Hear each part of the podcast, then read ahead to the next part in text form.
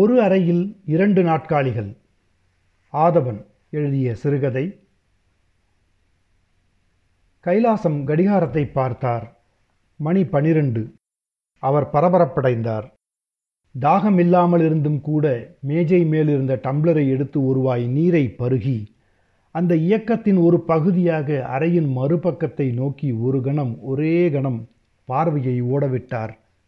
அகர்வால் மேஜை மீது குனிந்து ஏதோ ஃபைலை கவனமாக படித்து கொண்டிருந்தான். கைலாசம் டம்ளரை மறுபடி மேஜை மேல் வைத்தார். ஜன்னல் வழியே வெளியே பார்த்தார். நீலவானம், ஓரிரு மேகங்கள், மரங்களின் உச்சிகள், அடுக்குமாடி கட்டிடத்தின் உச்சிகள்.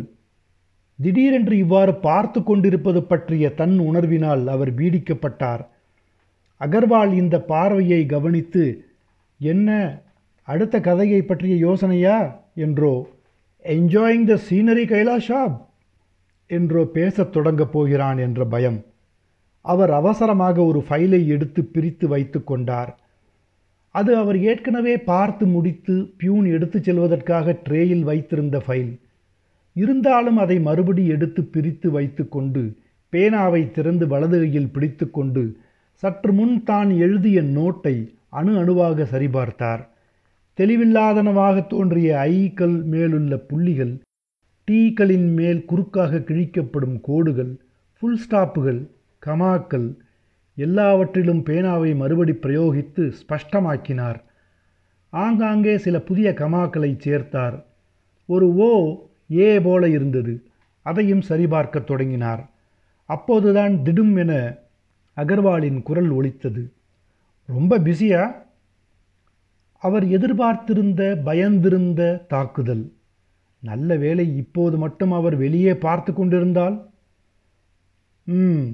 என்றவாறு அவர் வேறு ஏதாவது ஏஓ போலவோ அல்லது ஓஏ போலவோ யுவி போலவோ என்ஆர் போலவோ எழுதப்பட்டிருக்கிறதா என்று தேடத் தொடங்கினார்.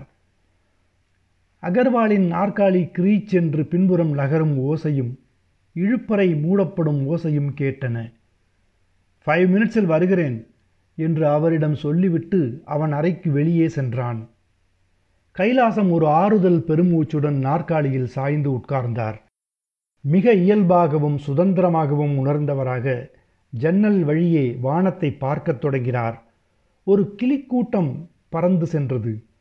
அக்காட்சி திடீரென்று மனதை பல வருடங்கள் பின்னோக்கி அழைத்துச் சென்றது. கிராமத்தில் ஆற்றங்கரை மணலில் உட்கார்ந்திருந்த மாலைகள். பக்கத்தில் நண்பன் ராஜு. பேசாமலேயே ஒருவரையொருவர் புரிந்து கொண்ட அந்நியோன்யம். ஆனால் இப்போது அவர் கிராமத்தில் இல்லை. தில்லியில் மத்திய சர்க்கார் அலுவலகம் ஒன்றின் பிரம்மாண்டமானதொரு சிறை போன்ற கட்டடத்தின் ஒரு அறையில் அமர்ந்திருக்கிறார். அருகில் இருப்பது ராஜு இல்லை, அகர்வால். இவன் அவரை பேசாமல் புரிந்து கொள்கிறவன் இல்லை, பேசினாலும் புரிந்து கொள்கிறவன் இல்லை. மணி 12:10. அகர்வால் இதோ வந்து விடுவான். கைலாசம் சீக்கிரமாக அவனிடம் கூறுவதற்கேற்ற ஒரு காரணத்தை சிருஷ்டி செய்தாக வேண்டும். அவனுடன் தான் ஏன் டிஃபன் சாப்பிட வர முடியாது என்பதற்கான காரணம். பேங்க்குக்கு போவதாகவோ, இன்சூரன்ஸ் பிரீமியம் கட்டப்போவதாகவோ, கடிகார ரிப்பேர் கடைக்கு போவதாகவோ, ஆஸ்பத்திரியில் இருக்கும் ஷட்டகரை பார்க்கப் போவதாகவோ. அவருக்கு அப்படி ஒரு ஷட்டகர் இல்லவே இல்லை என்று கூற முடியாது. இந்த காரணங்களை சென்ற தினங்களில் அவர் செயல்படுத்தி ஆயிற்று. வயிற்று வலியாய் இருக்கிறது என்று சொன்னாலோ அவனுடைய அனுதாபத்தை எதிர்கொள்ள வேண்டி வரும். அதையும் வெறுத்தார். லைப்ரரிக்கு போவதாக சொல்லலாமா? சொல்லலாம், ஆனால் அதில் ஒரு அபாயம் இருக்கிறது. அகர்வால் தானும் வருகிறேன் என்று கிளம்பிவிடலாம்.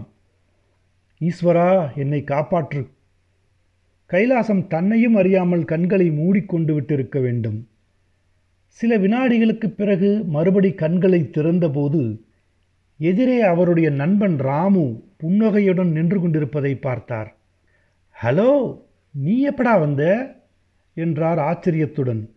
ராமு பம்பாயில் வேலையில் இருந்தான். ரூமுக்குள்ளே வந்ததை கேட்குறியா இல்லை டெல்லிக்கு வந்ததையா என்றான் ராமு. ரூமுக்குள்ளே இப்போ தான் வந்த தெரியும். ஷியோர், யூ மீன் நீ இப்போ தான் தூங்க ஆரம்பிச்சியா? நான் தூங்கிட்டு இருக்கல.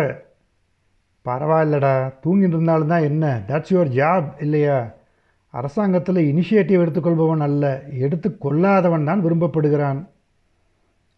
கைலாசம் கரகோஷம் செய்வது போல கேலியாக கைத்தட்டினார். அவருக்கு ராமுவை பார்த்தது மிகவும் உற்சாகமாக இருந்தது.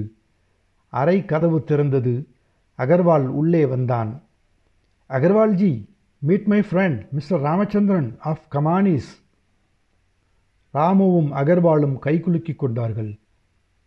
ஆசஃப் அலி ரோடிலேயே எங்கேயோ இருக்கிறதல்லவா உங்கள் அலுவலகம் என்றான் அகர்வால்.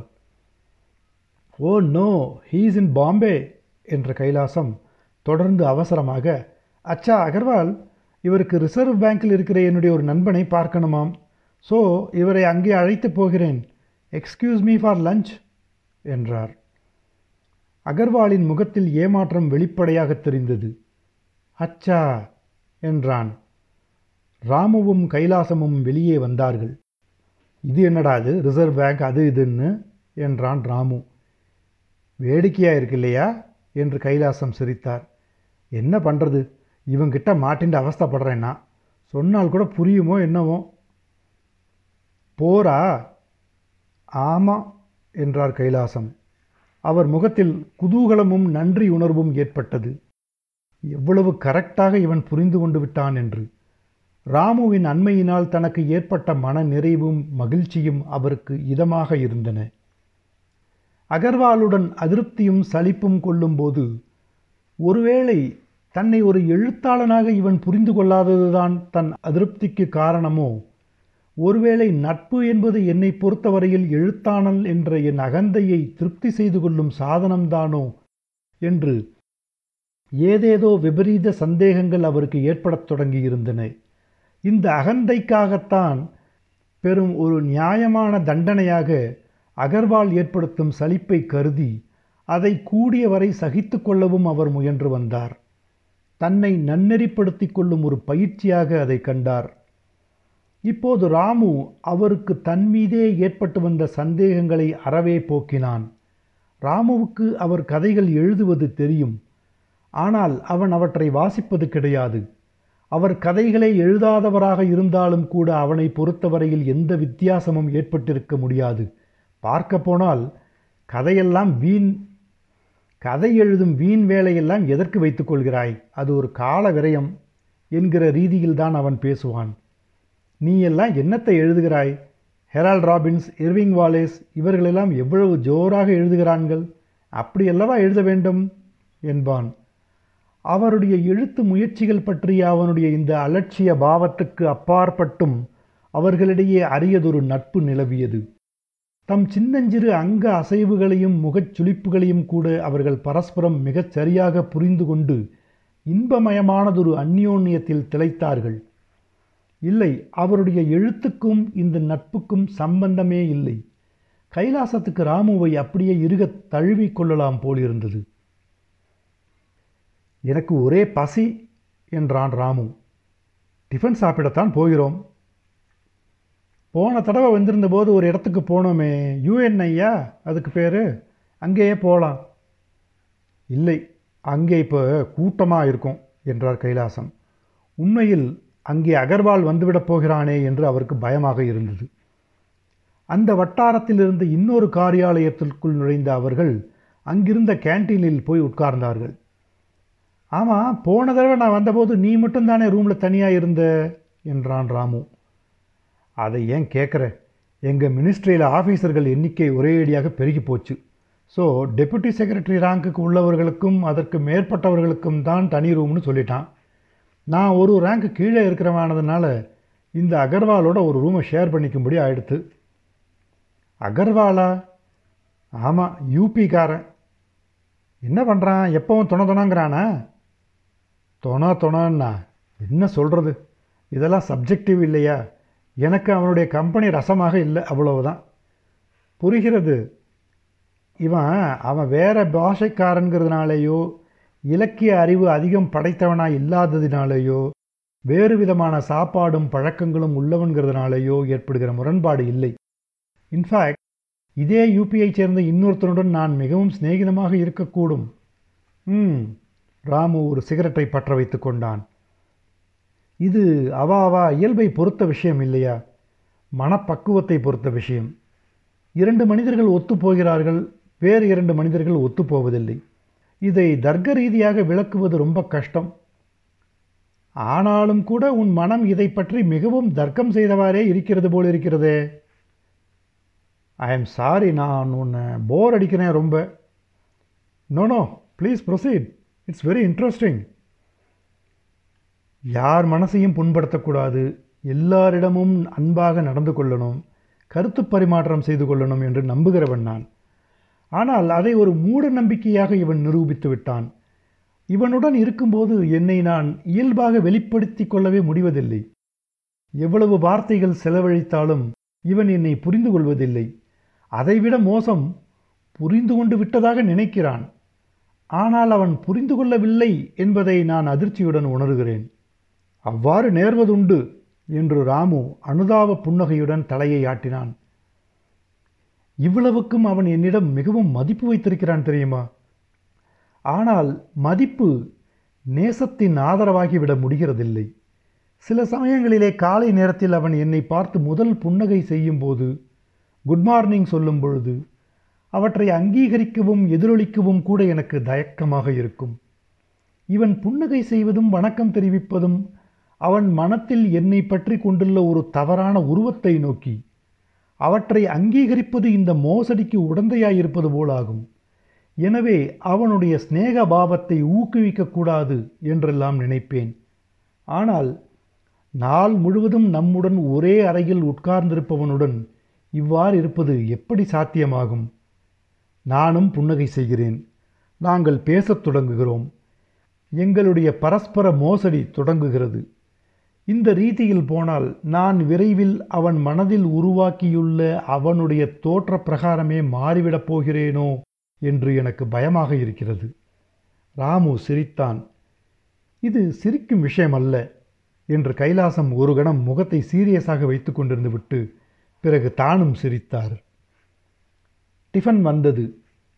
இருவரும் சாப்பிடத் தொடங்கினார்கள். உனக்கு இந்த மாதிரியான அனுபவம் ஒன்றும் ஏற்பட்டதில்லையா என்றார் கைலாசம். ராமு தோள்களை குலுக்கியவாறு, நாம் எல்லாம் ரொம்ப சாதாரணமான ஆசாமி என்றான். நீ ஒரு கிரேட் ரைட்டர், எனவே பலதரப்பட்டவர்கள் உன்பால் ஈர்க்கப்படுகிறார்கள். கைலாசம் ராமுவை குத்தப்போவது போல பாசாங்கு செய்தார். எனவே எனக்கு இந்த மனித சகோதரத்துவத்தை பற்றிய இல்யூஷன்கள் எதுவும் கிடையாது. ஸோ எனக்கு எப்போதும் ஏமாற்றம் உண்டாவதில்லை என்றான் ராமு தொடர்ந்து. இல்யூஷன்கள் எனக்கும் தான் இல்லை, ஆனால் என்று கைலாசம் கூறி நிறுத்தினார். தன் மனத்தில் குமிழிட்ட உணர்வுகளுக்கு எவ்வாறு சரியாக வடிவம் கொடுப்பதென்று யோசித்தவராக அவர் மனத்தில் அகர்வாலின் உருவம் தோன்றியது. அவன் தனக்கு நகைச்சுவையாக படும் ஏதாவது ஒன்றை கூறி சிரிப்பை யாசித்தவாறு அவர் பக்கம் பார்ப்பது. குதுப்மினார், இந்தியா கேட் அவற்றை சுட்டிக்காட்டும் பாணியில் கைலாசம் கிரேட் தமிழ் ரைட்டர் என்று தன் நண்பர்களுக்கு அவரை அறிமுகப்படுத்துதல். ஏதாவது ஒரு வார்த்தையையோ சொல் தொடரையோ சொல்லி அவற்றுக்கு தமிழில் என்னவென்று கேட்பது. தமிழ்நாட்டு அரசியல் நிலை, அங்கு நடைபெறும் ஏதாவது நிகழ்ச்சி அல்லது அதிகமாக அடிபடும் பிரபலமான பெயர் பற்றி அவரை விசாரிப்பது. அவனுடைய இத்தகைய சிரத்தை பிரதியாக தானும் அவனுடைய மாநிலத்தின் அரசியல், பிரமுகர்கள், மொழி ஆகியவற்றில் சிரத்தை கொள்ள வேண்டும் என்று எதிர்பார்ப்பது. தன் குடும்ப சமாச்சாரங்களை அனாவசியமாக அவரிடம் சொல்லுவது.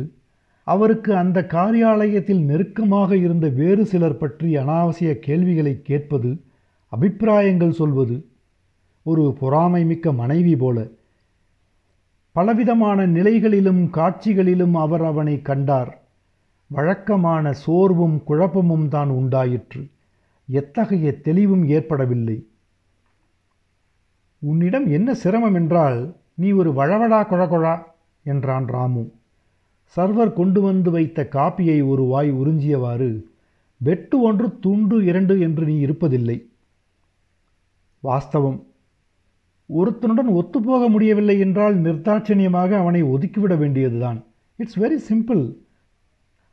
அவன் உன்னுடைய நட்புக்காக இயங்குவதாக உனக்கு தோன்றியது. நீ அவனுடைய முயற்சிகளுக்கு வளைந்து கொடுத்தாய். ஓகே.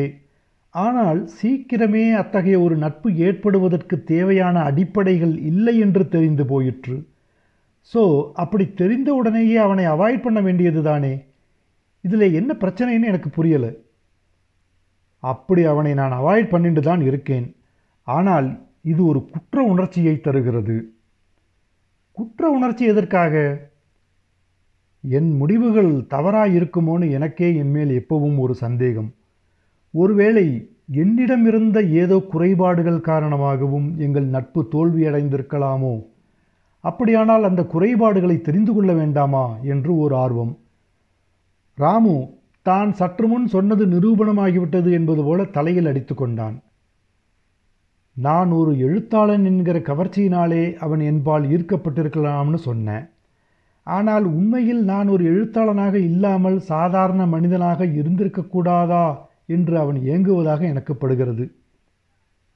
ராமு ஒரு அடம்பிடிக்கும் குழந்தையை பார்ப்பது போல அவரை ஆயாசத்துடன் பார்த்தான். நீ ஒரு தமிழனாக இல்லாமல் வடக்கத்தியனாக இருந்திருக்கக்கூடாதா என்று ஏங்குவது போல படவில்லையா? ஆமாம், அப்படியும் தோன்றுகிறது என்றார் கைலாசம் ஆச்சரியத்துடன். நீ இந்தியில் ஏதாவது பேச முயன்றால் அவனுக்கு ரொம்ப சந்தோஷமாக இருக்கிறது. இந்தி படம் ஏதாவது ஒன்றை பார்த்து அதை பற்றி அவனிடம் சர்ச்சை செய்தாலோ சந்தேகங்களை தெளிவுபடுத்தி கொள்ள முயன்றாலோ அவன் ஜன்ம சாபல்யம் அடைந்தது போல பரவசம் அடைந்து போகிறான். ஆமாம் ஆமாம், இந்தி புத்தகங்கள் பத்திரிகைகள் எல்லாம் உனக்கு சப்ளை பண்ணவும் உன்னுடைய இந்தி அறிவை விருத்தி செய்ய தன்னாலான உதவிகளை செய்யவும் கூட தயாராக இருப்பானே. கைலாசம் சந்தேகத்துடன் ராமுவை உற்று பார்த்தார். ஏண்டா கேலி பண்ணுறையோ என்றார்.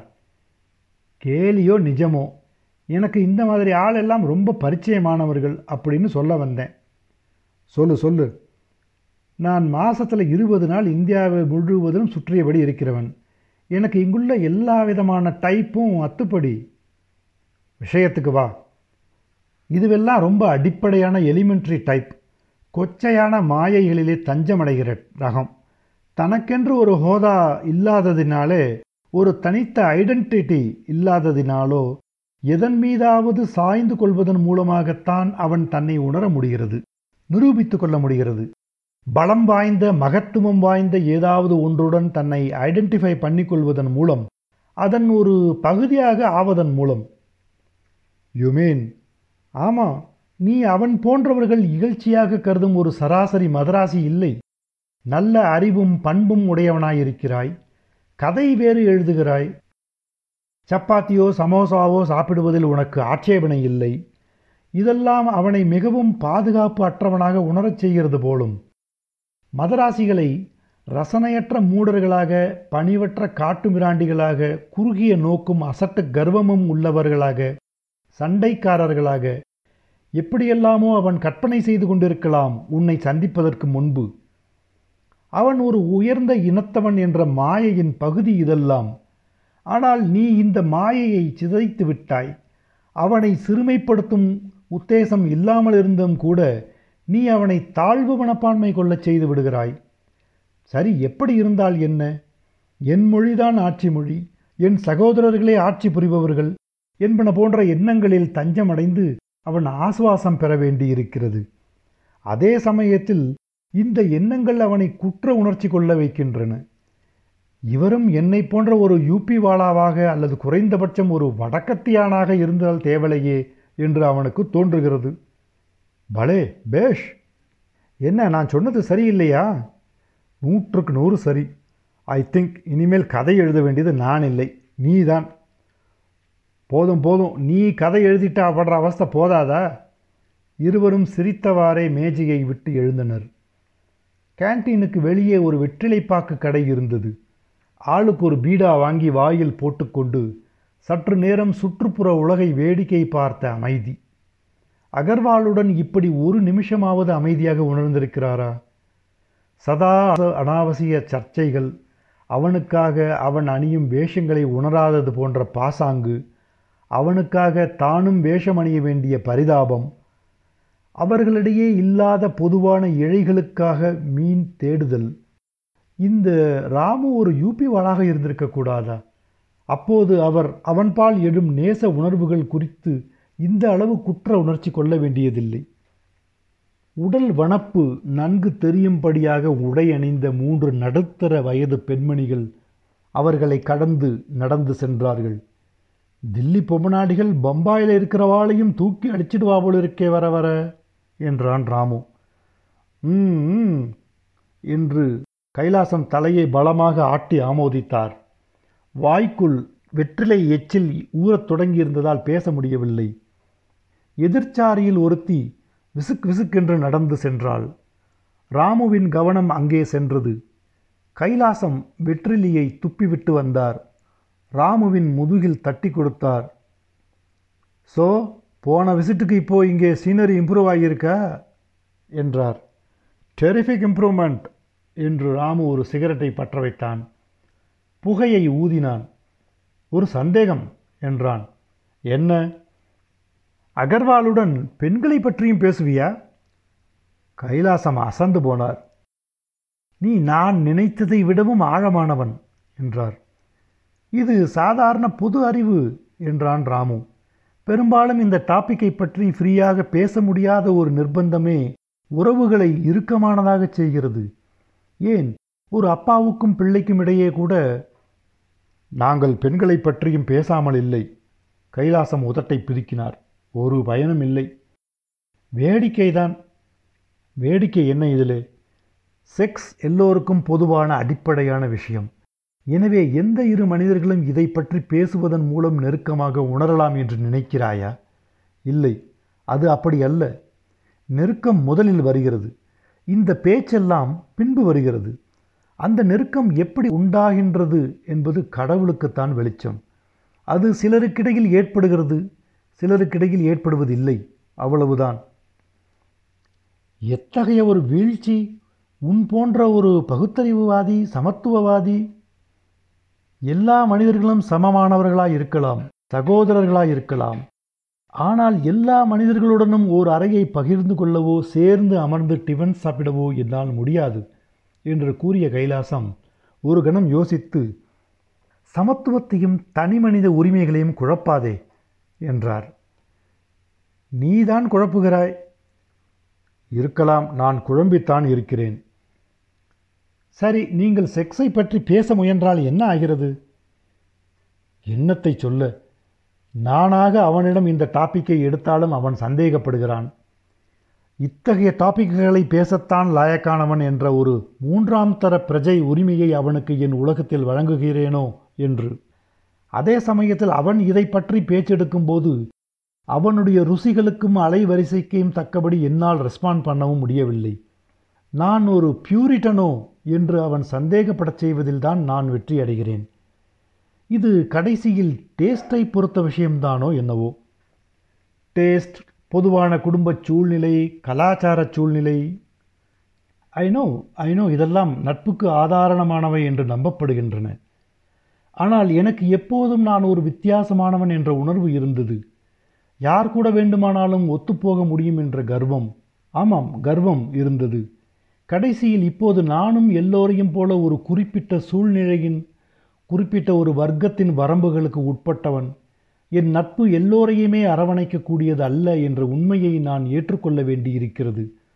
நான் என்னுடைய சில ஆழ்ந்த நம்பிக்கைகள் வெறும் லட்சிய கனவுகளாக நிரூபணமாகி ஒரு முட்டாளைப் போல உணர்கிறேன். ராமு கைலாசத்தின் முதுகில் தட்டி கொடுத்து, இவ்வளவு சீரியஸாக எடுத்துக்கொள்ளாதே என்றான். இது சீரியஸாக எடுத்துக்கொள்ள வேண்டிய விஷயம் ராமு. சில மனிதர்கள் என்னதான் முயன்றாலும் ஒருவரோடு ஒருவர் ஒத்துப்போக முடியாது என்ற உண்மையை திடீரென்று ஒரு ஞானோதயம் போல நான் உணர்ந்திருக்கிறேன். இது எவ்வளவு துர்பாக்கியமான விஷயம்! இந்த அகர்வால் பாவம் எங்களிடையே தோழமை உருவாக வேண்டும், அதை பலப்பட வேண்டும் என்று எவ்வளவு முயலுகிறான். பொதுவான இழைகளை தேடியவாறு இருக்கிறான். தனக்கு சாம்பார் ரொம்ப பிடிக்கும் என்கிறான். தன் வீட்டிலும் ரொட்டியை விட சாதம்தான் அதிகம் சாப்பிடுவார்கள் என்கிறான். திருவள்ளுவரிலிருந்து ராஜாஜி வரையில் பல தென்னிந்திய அறிஞர்கள் தன்னை கவர்ந்திருப்பதாக சொல்கிறான். பிறகு இந்திய ஆசிரியர்கள், அறிஞர்கள் சிலரின் கருத்துக்களை எனக்கு கூறி என்னிடம் பதில் மரியாதையை எதிர்பார்க்கிறான். ஏதோ ஒரு பள்ளிக்கூடத்தில் இருப்பது போலவோ தேசிய ஒருமைப்பாட்டுக்கான பரிசு பெற முயன்று கொண்டிருக்கும் ஒரு படத்தில் நடிப்பது போலவோ ஒரு சங்கடமான உணர்வு எனக்கு ஏற்படுகிறது. நான் பார்த்திருந்த சில பழைய இந்தி படங்களை ஒரு நாள் தெரியாதனமாக அவனிடம் புகழ்ந்து பேசிவிட்டேன். அதிலிருந்து இந்தி படங்களை பற்றிய தன் அறிவையெல்லாம் வலுக்கட்டாயமாக என்மேல் திணிக்கத் தொடங்கியிருக்கிறான். அவனுடைய தேடல் என்ன, அவன் என்ன யாசிக்கிறான் என்பது ஒன்றும் எனக்கு புரியவில்லை. ஒருவேளை அடிப்படையாக அவன் ஒரு ஹிந்தி ஃபேனட்டிக்காக இருக்கலாம். அதை தனக்குத்தானே தவறு என்று நிரூபித்து கொள்வதற்காக ஒரு ஆவேசத்துடன் என்னுடன் தன்னை பிணைத்து கொள்கிறான் போலும். அதே சமயத்தில் தன் மனத்தின் கொச்சையான தஞ்சங்களை முழுவதும் நிரஸ்கரிக்கவும் அவனால் முடியவில்லை போலும். எப்படி இருந்தாலும் இதுவே அவனுடைய முயற்சியாயிருக்கும் பட்சத்தில் அவனுடன் நான் ஒத்துழைப்பதுதான் பொறுப்பான செயலாகும், இல்லையா? ஆனால் இந்த பழுவை என்னால் தாங்க முடியவில்லை. எனக்கு ஒரு கட்டத்துக்கு பிறகு to hell with Agarwal, hell with everything என்று தோன்றுகிறது. ராமு ஒரு கணம் பேசாமல் இருந்தான். பிறகு, உனக்கு உன்னை பற்றி என்னென்னவோ இல்யூஷன், தட்ஸ் த ட்ரபிள் என்றான். You always want to play some great role, ஒரு கம்யூனிட்டியின் அம்பாசிடராக.